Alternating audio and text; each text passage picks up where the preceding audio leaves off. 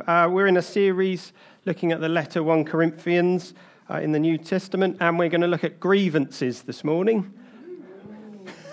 you seem very excited about that. That's, that's good. Uh, grievances within the church, disputes, you know, arguments between people in the church. So let's have a little bit of a background. This is a letter that's written to a church in a place called Corinth. Corinth, Corinth is an up and coming port. Um, you know, part, in part of the Roman Empire 2,000 years ago, there was lots of people moving to, to this port, moving to Corinth with all their different ideas, all their different religions, their different ways of doing stuff. They brought their slaves along with them. That was all part of, of life, wasn't it? In Roman times, people had slaves and that sort of thing, and they would bring them all with them into Corinth and start living there. And the church in Corinth um, basically saw these people getting saved and added into the church. So the church in Corinth has got all these different people coming from a lot of different backgrounds and a lot of different ideas about how to live your life. Um, and that was all getting, you know, all coming into the church in Corinth. Um, Paul absolutely loved this church. He spent 18 months with them. He was really passionate about it. Um, and as these people bring in these different ways of doing stuff, he's getting really cross with them. Um, sometimes we can think of love and being cross as different things, but actually we get passionate about the things we love. And Paul was getting annoyed with them because they were basically not listening to his what he taught them, the gospel he taught them. They're not living their lives in that way, but they're bringing all these different issues in, as we're going to see this morning. Um, and Paul's basically writing this letter to address some of those issues. Uh, I think one of the key parts in this letter is in chapter 1. Uh, in chapter 1, Paul says to the church that they're not lacking in any spiritual gifts. Um, and if you saw the church in Corinth, you would be wondering what on earth he's talking about because it's chaos, um, it's madness. Um, the stuff that they're doing is just inappropriate. Um, and you're wondering where are these gifts that are, that are supposed to be in there? Where are these spiritual gifts that they're not lacking in? Um, it, it's a crazy thing for Paul to be saying. And let's remember, this isn't a, this isn't a massive church in Corinth. Um, this isn't a church with a multi site or a celebrity pastor or anything like that. They're a small bunch of people that the people in Corinth think are just some weird sect or some weird part of the Jewish religion itself. They're, they're, they're a nobody. They're just a bunch of people that are are meeting together in their eyes. But Paul says that they're not lacking any spiritual gifts. And as Paul says that about the church in Corinth, we're supposed to see that God says the same thing about Hope Church. He says that about every local church. He's saying that they're not, they don't lack any spiritual gifts. Um, and that's, I think, really key that we understand that from chapter one as we read the whole letter, because it's so key to Paul's argument in the rest of the letter. There's a guy called Dietrich Bonhoeffer. Um, he was a theologian from the last century, um, and he was pondering this, and he said this that the church is not an ideal to be realized, but a reality to participate in.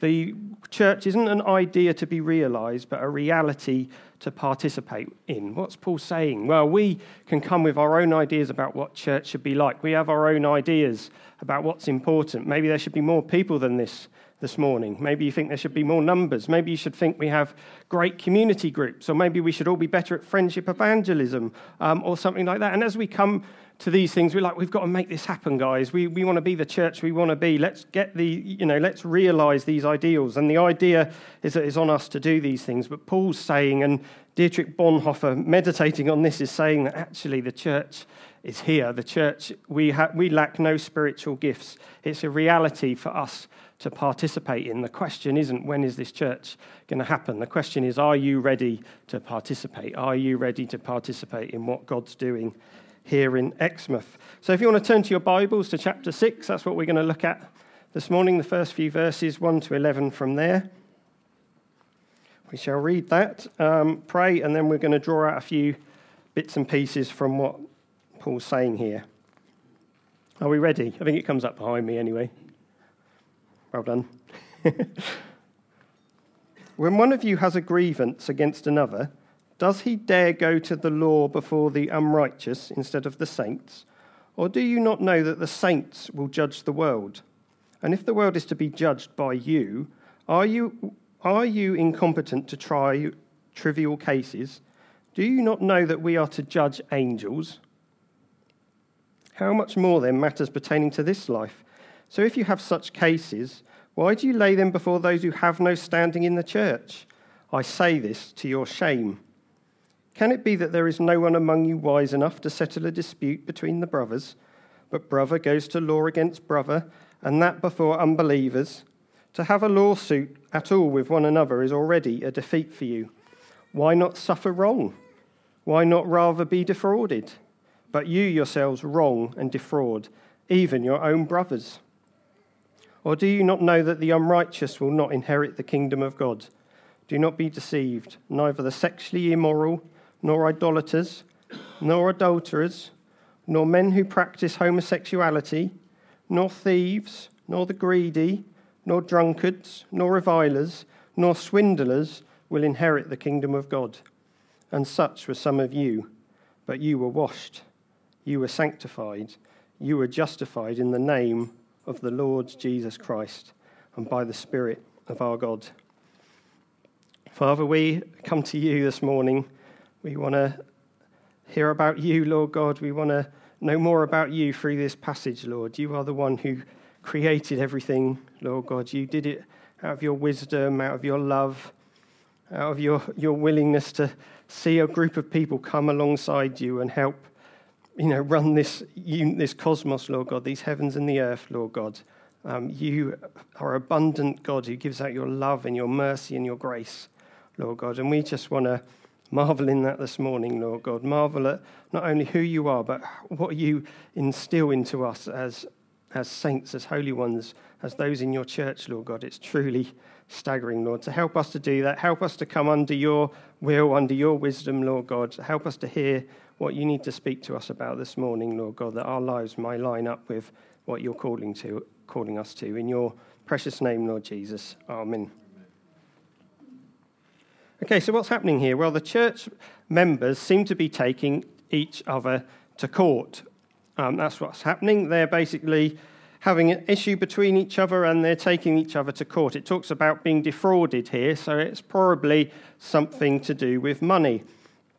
And what's happening is what's happening here is that the rich members of the church, the rich and powerful members of the church, are taking advantage of the poorer members of the church. What they're doing is they're going out to these what are called unrighteous judges out in Corinth, and they're basically going with their bit of money in a brown envelope, giving it to the judges in Corinth, who will, will then give them the, the, the judgment that they're looking for. Um, and it was a way of them deal, way of them taking advantage of the poor members of the church. And as you can imagine, Paul is not very happy about this. As I was saying, there's stuff that's commonplace in Roman society. Um, the poorer members of the uh, of society have no value in this society. They are treated um, as objects, as things to be taken advantage of, and that's what's happening. And Paul's none too happy about it because he's been there teaching them the gospel, teaching them what it means that every human being has dignity and worth, um, and this isn't in line with that. So Paul's not very cross. He is very cross about all this. Yeah, that's right. Okay, so let's have a look at a few things out of this passage, which I think we need to hear as a church and as people, as we want to make sure that we line up with the gospel, don't we? So, okay, so the first thing is that what's, what we're talking about here is grievances. These are everyday issues that are happening in the church. Other translations would say ordinary matters um, or everyday matters. Now, defrauding one another, you might decide, is not an ordinary everyday matter. That's true, thank goodness, in our society in our day in 2019, but if you were in Rome, um, or if you were in the Roman Empire, if you were in Corinth, taking advantage of the poor was an everyday matter. It wasn't a big issue. Um, so we need to think about the fact that this is ordinary, ordinary matters that we're dealing with, everyday issues we're dealing with here, not big issues like defrauding one another.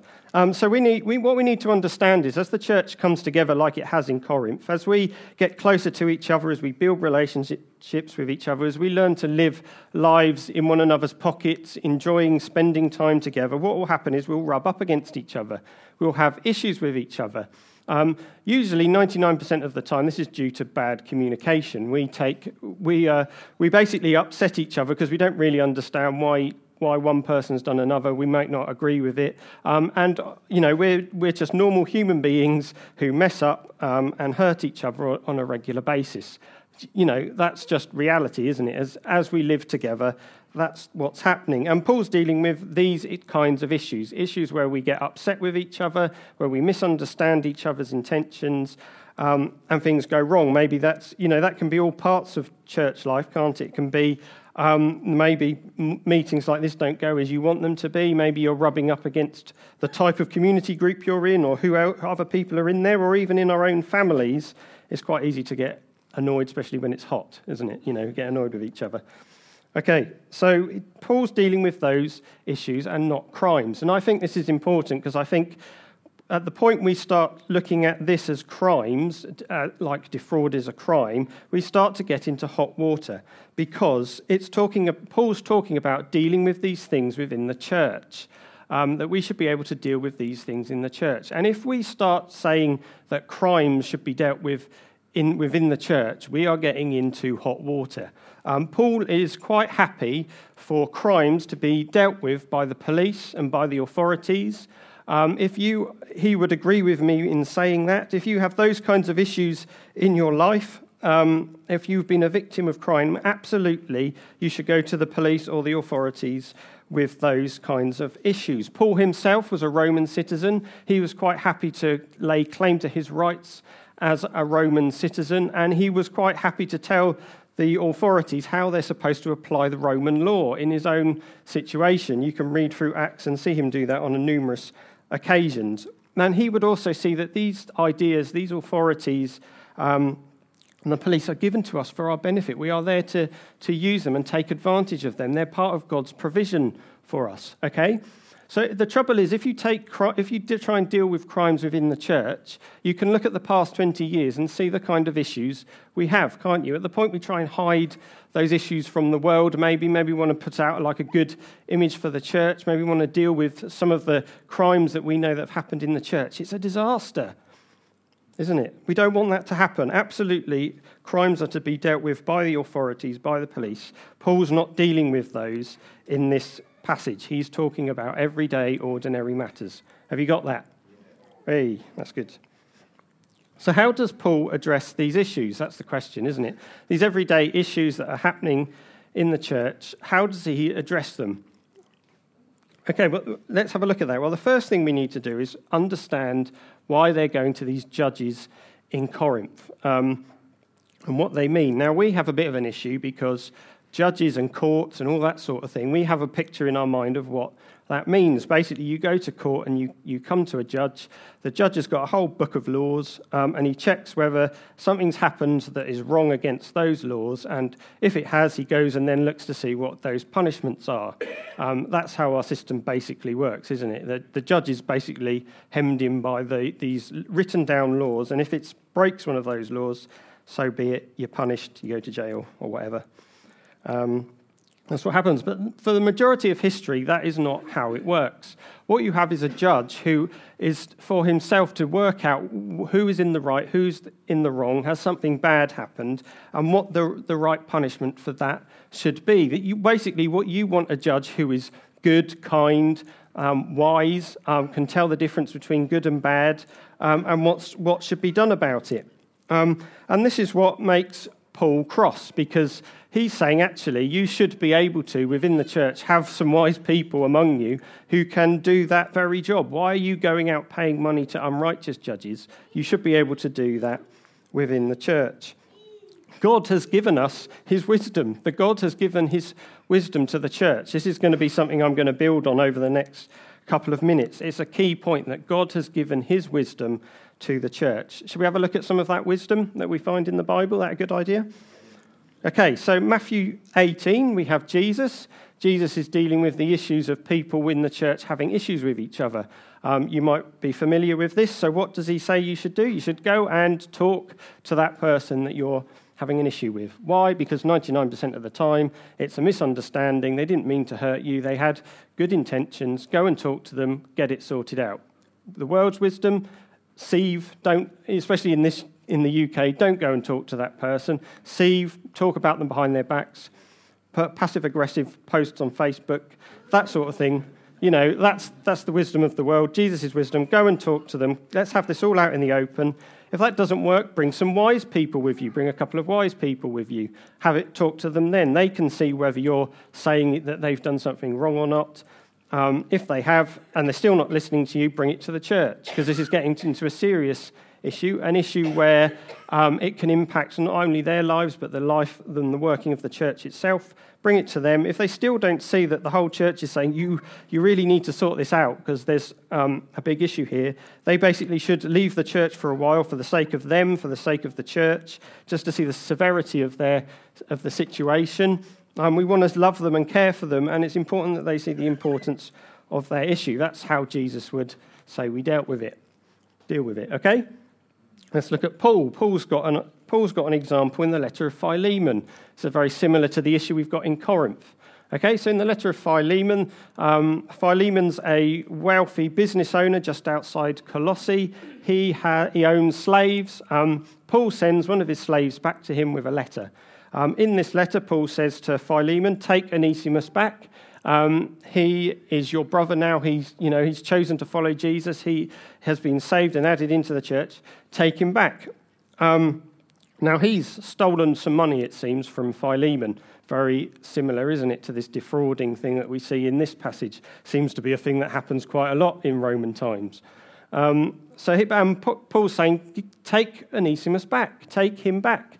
Um, and if he has defrauded you, if he has stolen some money, what does Paul say he should do? He, Paul says, credit it to my account. I'll pay the difference, it says Paul. Um, what's Paul saying here? Paul's saying there's something more important going on here than whether we are being defrauded by each other, upsetting each other. There's some bigger thing at play here, and Paul's willing to be out of pocket. He's willing to suffer himself. You know, he's willing to lose money himself for some bigger, more important thing here. Um, and Paul says that in this bit, doesn't he? He says, why not suffer wrong? Why not be defrauded? Paul's onto something here. Paul's seeing a bigger picture that's important for us. What is that bigger, what is that bigger thing? What is that bigger thing that Paul is talking about here? Well, it's this idea that we've got the wisdom of God. Um, and, and what Paul says here is actually, you've got the wisdom of God, and one day you are going to judge angels. That's his argument to this one. Wow. What does that mean? Crumbs. Yeah, so he's saying we're going to judge angels. Um, and this is the important thing that God has given the wisdom of God. God has given his wisdom to the church. He's given the wisdom to the church, um, and the church is somehow going to participate. The key word we're looking at this morning, isn't it? Are you ready to participate? Yeah, God has given us the wisdom uh, um, and is looking for us to participate in Him as He judges the world, doesn't it? That's what He's saying there. Somehow we're going to be part of judging angels. Um, there's something about the church that shows something of, of God's wisdom, not only to other human beings um, and the powers and authorities, but to the whole cosmos. Um, you're probably looking at me quite blankly, but honestly, this is in here. Um, let's think about this. Paul says that the church holds the manifold wisdom of God, and it's gonna, the church is going to declare it to the powers and the authorities of the heavenly places. Do you see what I mean? This is what Paul's, this is why Paul is willing to be out of pocket because the church plays some massive role in demonstrating the wisdom of God to the whole cosmos, to the whole world, the heavens and the earth. This is really important. Um, and it's really important we understand that this is through us uh, having issues with each other, ordinary matters, remember. This is what we're talking about here. Um, that actually we should get used to using the wisdom of God in these matters because one day we're going to participate in judging angels. That his, that's his argument. So let's try and ground this into some kind of reality that you can under, that we can all understand, right? Because you know, I was looking at it going, this is a bit this is a bit crazy. Where are you leading me here, God? Um, but let's, have, let's just think about this. What the church isn't supposed to do is try and cover up the fact that we have issues. We have issues with each other. We're not supposed to put on some very clever, smart look, you know, that we know what we're doing, you know, we're all friends, we're all great. That's not the point. The point is that as we argue and disagree with each other and have issues, we have the wisdom of God to deal with those issues and sort them out. Um, that's what we do. That's when we demonstrate the wisdom of God to the world. Not that we have it all together, but rather when we get it wrong, as we do on a so often a basis, that we do it. We deal with these issues in a way that the world doesn't. That we are quite happy to be defrauded by each other. We're quite happy to suffer by each other. Um, that's that's what happens. And then when we do that, we love each other. We forgive each other. You know, that's what happens. That's, you know, and that puts God's wisdom out for the world to see. Let's see, you know, if just imagine someone coming into that environment where the people aren't disagreeing with each other, but they're, they're forgiving each other, they're loving each other, even though they have different personalities, they have different ways of seeing life, but they love and care for each other and they're united amongst that. People are like, wow, you know, you're, you're, you're ordinary people, but you you deal with things in such an extraordinarily different way. Um, and that's the gospel, isn't it? That actually this is, this is what the church should do. And people come in and go, well, What is it you've got? What is this wisdom that you've got? Well, how do you forgive each other? Why, where does this love come from? When you go, Well, actually, it was a carpenter who died 2,000 years ago. And they're like, What are you talking about? Well, actually, I want, there's this guy called Jesus. He came, he was God, um, and he didn't just do good things. He just wasn't, he wasn't a good teacher. He didn't just heal, heal people or love people. He was love. He was wisdom. You know, he was these things. He, it, it, these things, truth, wisdom, love, isn't some kind of weird idea out there, but it's, a, it, it's in the reality of a person who's got flesh and blood. His name is Jesus. And if you follow him, if you take him seriously, if you put him first in your life, you can have these things that we've got. We do these things to each other. We are willing to be hurt um, and suffer at the hands of each other, ordinary people doing ordinary stuff. Why are we doing that? Because Jesus is who he says he is. Jesus is wisdom, he is love, he is these things.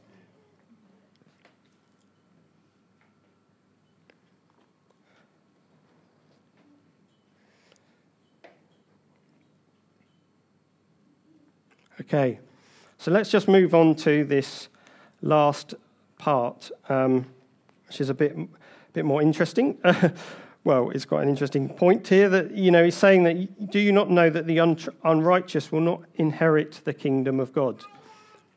And saying, not, do not be deceived. The sexually immoral, idolaters, adulterers, men who practice homosexuality, thieves, greedy, drunkards, revilers, swindlers will not inherit the kingdom of God. Um, and this is another one of those passages which has uh, got some history, hasn't it? You know, just as the, the earlier bit was dealing, you know, if we put it at the point of crimes, we can start getting into dodgy water. We can start, this passage also can become a bit of an issue um, and has been a bit of an issue in the last few years, hasn't it? As like homosexuality and things have come to the fore. Um, and basically, what's happened is people have understood this passage in this way that actually this is a list of people who are not welcome in church, not welcome to be part of the church um, and that they cannot be Christians. Um, that if you, this disqualifies you somehow from being a Christian, or, or the fact that if you are a Christian and you do some of these things, then maybe your own, own salvation, the own, own that you can be part of the church at all, might come under, might be under at risk or something like that. But that's absolutely not Paul's argument.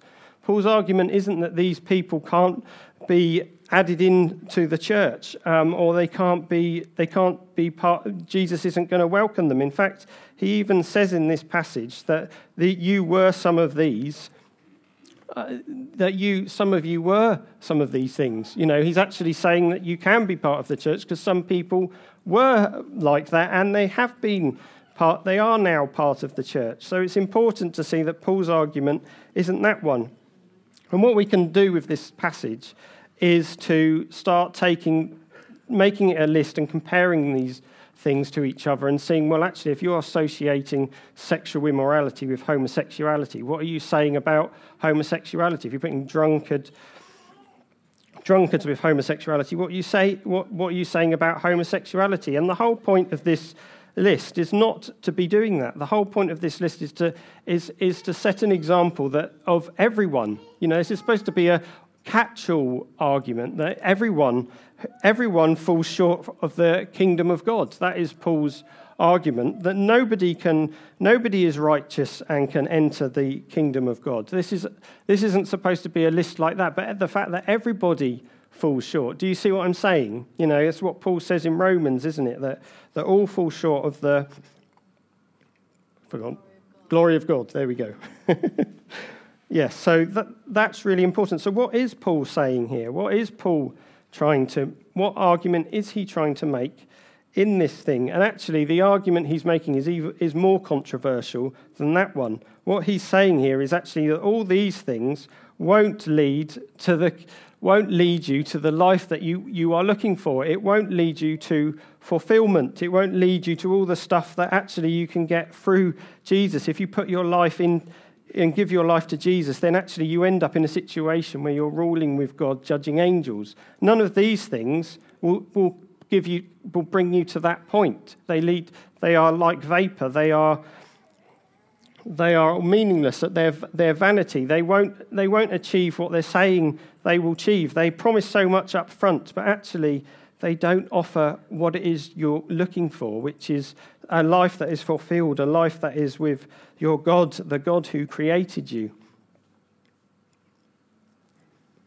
Uh, Paul ends this bit with um, language about baptism. It talks about being washed and sanctified and justified. This is language that is about baptism. What is baptism? I think most of us will know in this room today, but baptism is when you've made a decision to follow Jesus with all your heart, body, and mind. When, you've, when, you're, wanting, when you're doing that, you want to make a public demonstration that that is the case. So, baptism is when we go into when we get a whole load of water and we dunk you in the water, um, you get fully submerged, and that is supposed to be showing that you're putting your, li- your previous life to death, that you are, you, are, you are moving on from that. that. That leaves in the water, it's dead in the water in there. So, all, this whole list of things whether you thought they were great things, whether you thought they were terrible things you're quite happy to leave behind, whatever, what you're saying is, I'm going to put all those things to death. I'm going to count them as loss, as Paul says. I'm going to leave those behind. And as, I come, as you come back out of the water,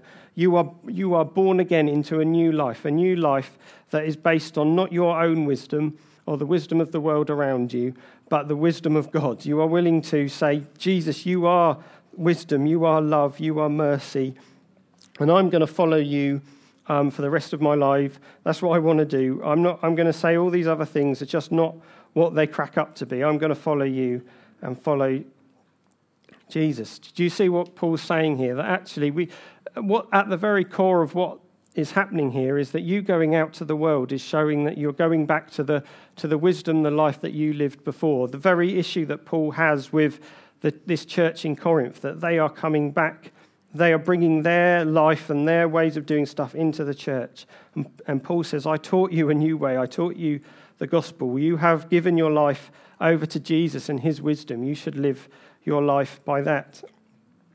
He's reminding them that that is what they've done.